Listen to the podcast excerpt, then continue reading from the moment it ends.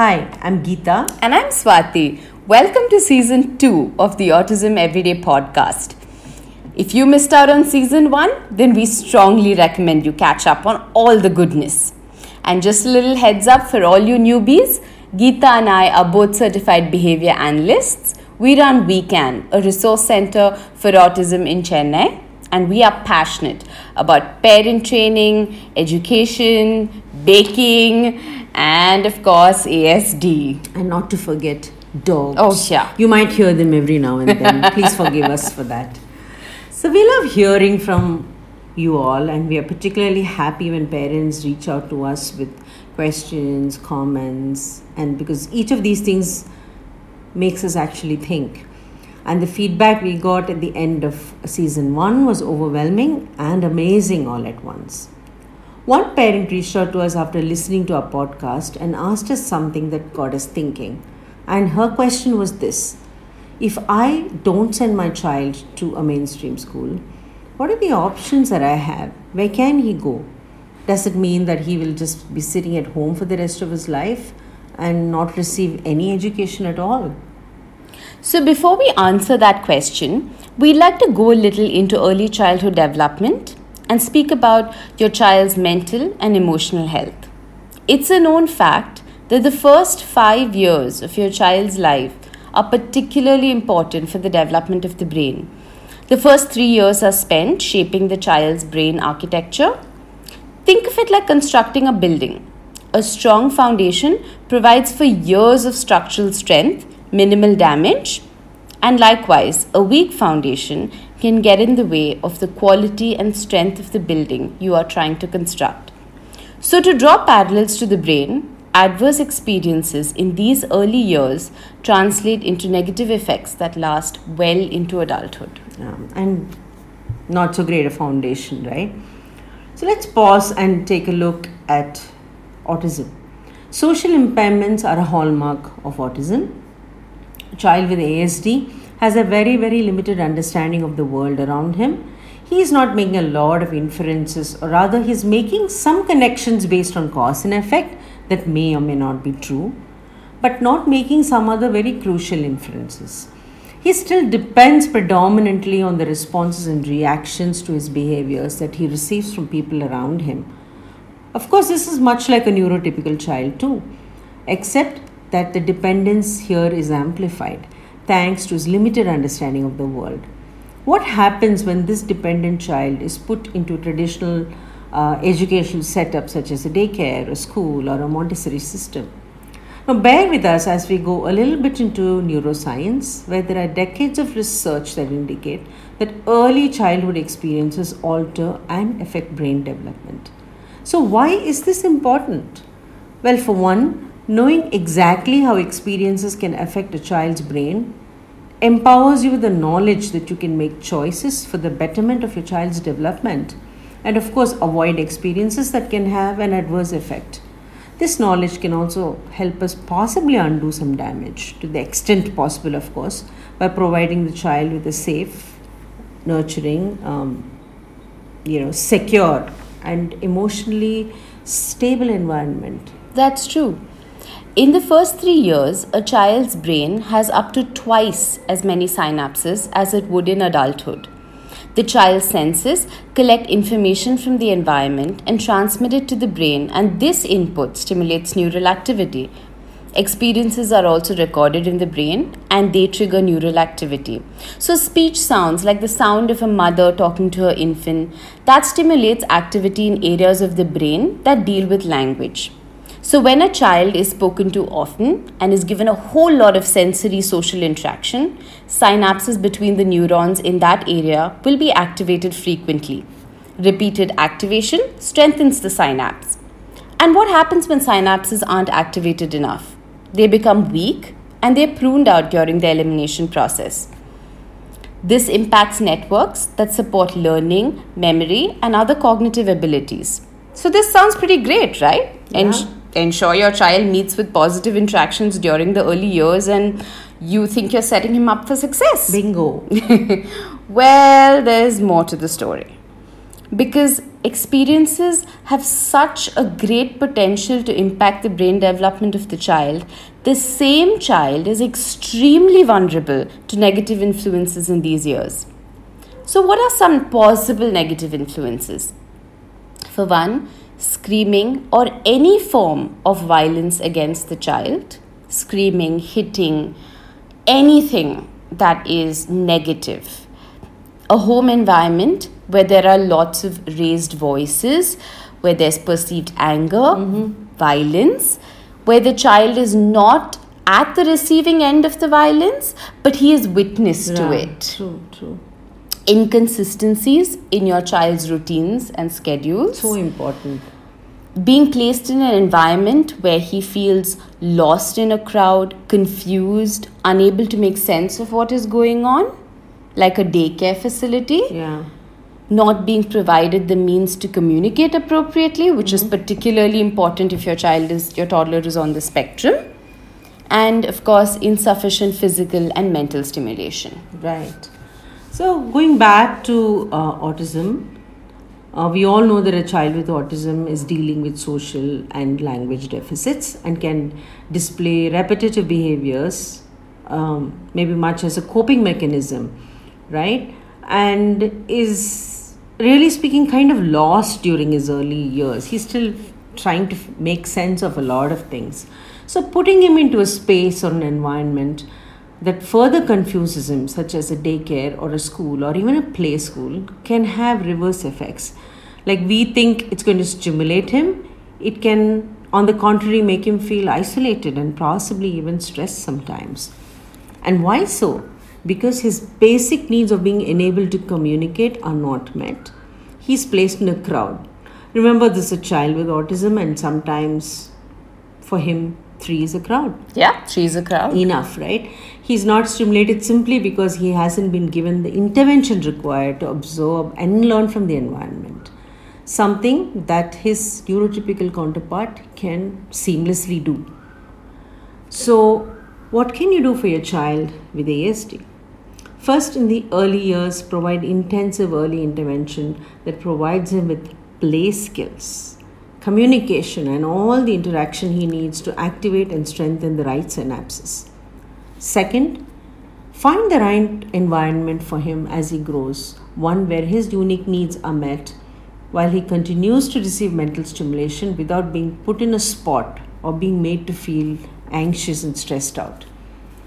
Three, do what is best for your child, not what is best for you or your parents or your extended family or the neighbors or society, but for your child. Remember, your child is born of you and not for you. That is possibly my most favorite and yeah. most overused quote. Yeah, absolutely. but I love that line. In every context. Absolutely. your child is born of you and not for you.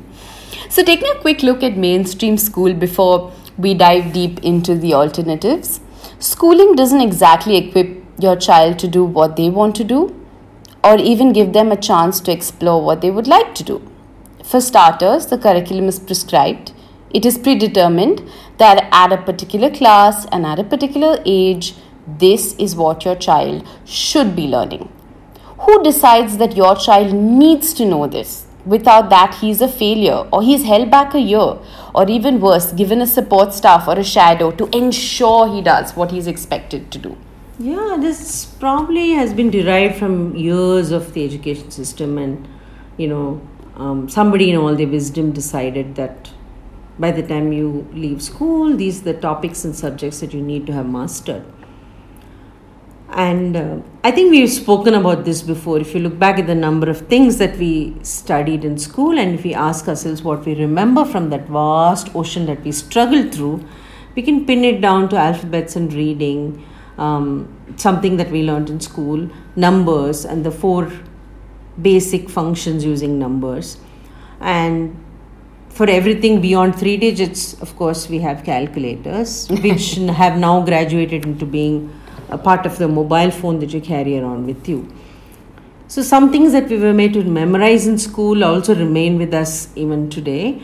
But is that justified outcome of 12 years of education? Or, in other words, do we need to waste 12 years of our child's life for him to learn the multiplication tables, alphabets, and numbers? Um, teach him how to sit still and not talk to anyone, and better yet, never ask any questions, right? In short, schools don't teach anything except how to obey orders and be compliant. So true, so true.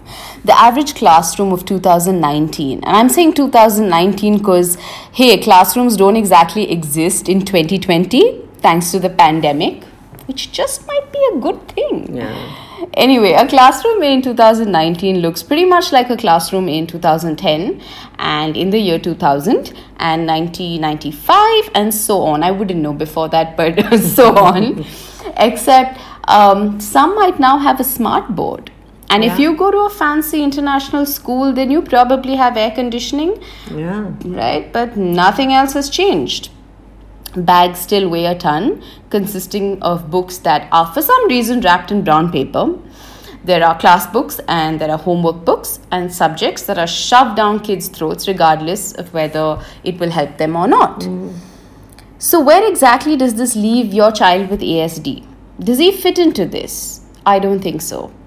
Will he learn the multiplication tables, numbers, and alphabets? Maybe, but does that require 12 years of being sent to school with somebody shadowing him? And most importantly, what, what will he do with that knowledge? Will it help him live an independent life? Will he be able to care for his own needs, his own hygiene, keep himself occupied both for leisure and for work? These are some things to think about. That's true. So let's go back to looking at alternatives to schooling. There is homeschooling. We have spoken about this before uh, in a previous podcast. Do scroll down on Spotify and Apple Podcasts for homeschooling part 1 and 2 to hear what we have to say about it. Then there is unschooling, which is often confused with homeschooling. It's a term coined by John Holt, a classroom teacher and a great believer of self led or natural learning, or what we call self directed learning. Unschooling works heavily on the assumption that the child is innately motivated uh, to learn and that parents have time on their hands to be with the child. The major difference between homeschooling and unschooling is, of course, the approach to learning. In a homeschooling environment, the parent takes on the role of the educator. They plan lessons, assign work for the children, and the children can ultimately take a standardized test and pursue a college education if they so wish, right? And if they can, They yeah. can, yeah. yeah. An unschooler, on the other hand, goes by a more self led strategy where he may pick only what he wants to learn and leave out the rest. So, this may or may not make him ready for a standardized testing situation or college life. But while we say that, just FYI, there are unschoolers who made it to college and went on to do super great things. Yeah, true. So, when we take children on this spectrum, we realize three things A, they require structured learning, preferably one to one. B, the mainstream education structure gives little for them to learn from. And C, they are all, not always self led learners, or rather, their range of interests can be so restricted, calling for some intervention from adults to broaden their scope of learning. Yeah, just to actually explore and and figure that there is more, right? Sometimes they don't even have the wherewithal to do that. Then there is ABA based intervention where the child receives hours equivalent to a formative schooling system um, that targets his core deficits of language and social skills and works on skill building and literacy and numeracy if he is ready for it, of course. So, a combination between homeschooling and an ABA based intervention or ABA based schooling would possibly work towards helping a child learn and learn in a way that is effective and, of course, importantly, beneficial for him and for the family. Oh, yeah. A very interesting paper we came across called Square Pegs in, a, in Round Holes explores the mainstream schooling experiences of children with ASD. And that sort of emphasizes on the misfits that these children are in the system.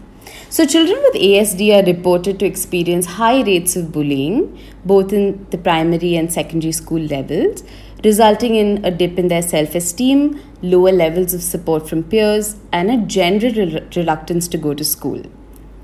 The stress of the academic expectations, coupled with social norms, have resulted in children with ASD exhibiting really high rates of maladaptive behaviors as coping mechanisms. So, this really makes you think do you still want your child to go to school? Yes, no, maybe, I don't know. Send us your answers. We'd love to hear from you. You can reach us at WeChallengeAutism at gmail.com or you can DM us at WeChallengeAutism on Instagram and Facebook. And while you're at it, don't forget to check out our blog, behaviorswag.com. That's B E H A V I O R S W A G.com. More on this topic will be up on our blog shortly.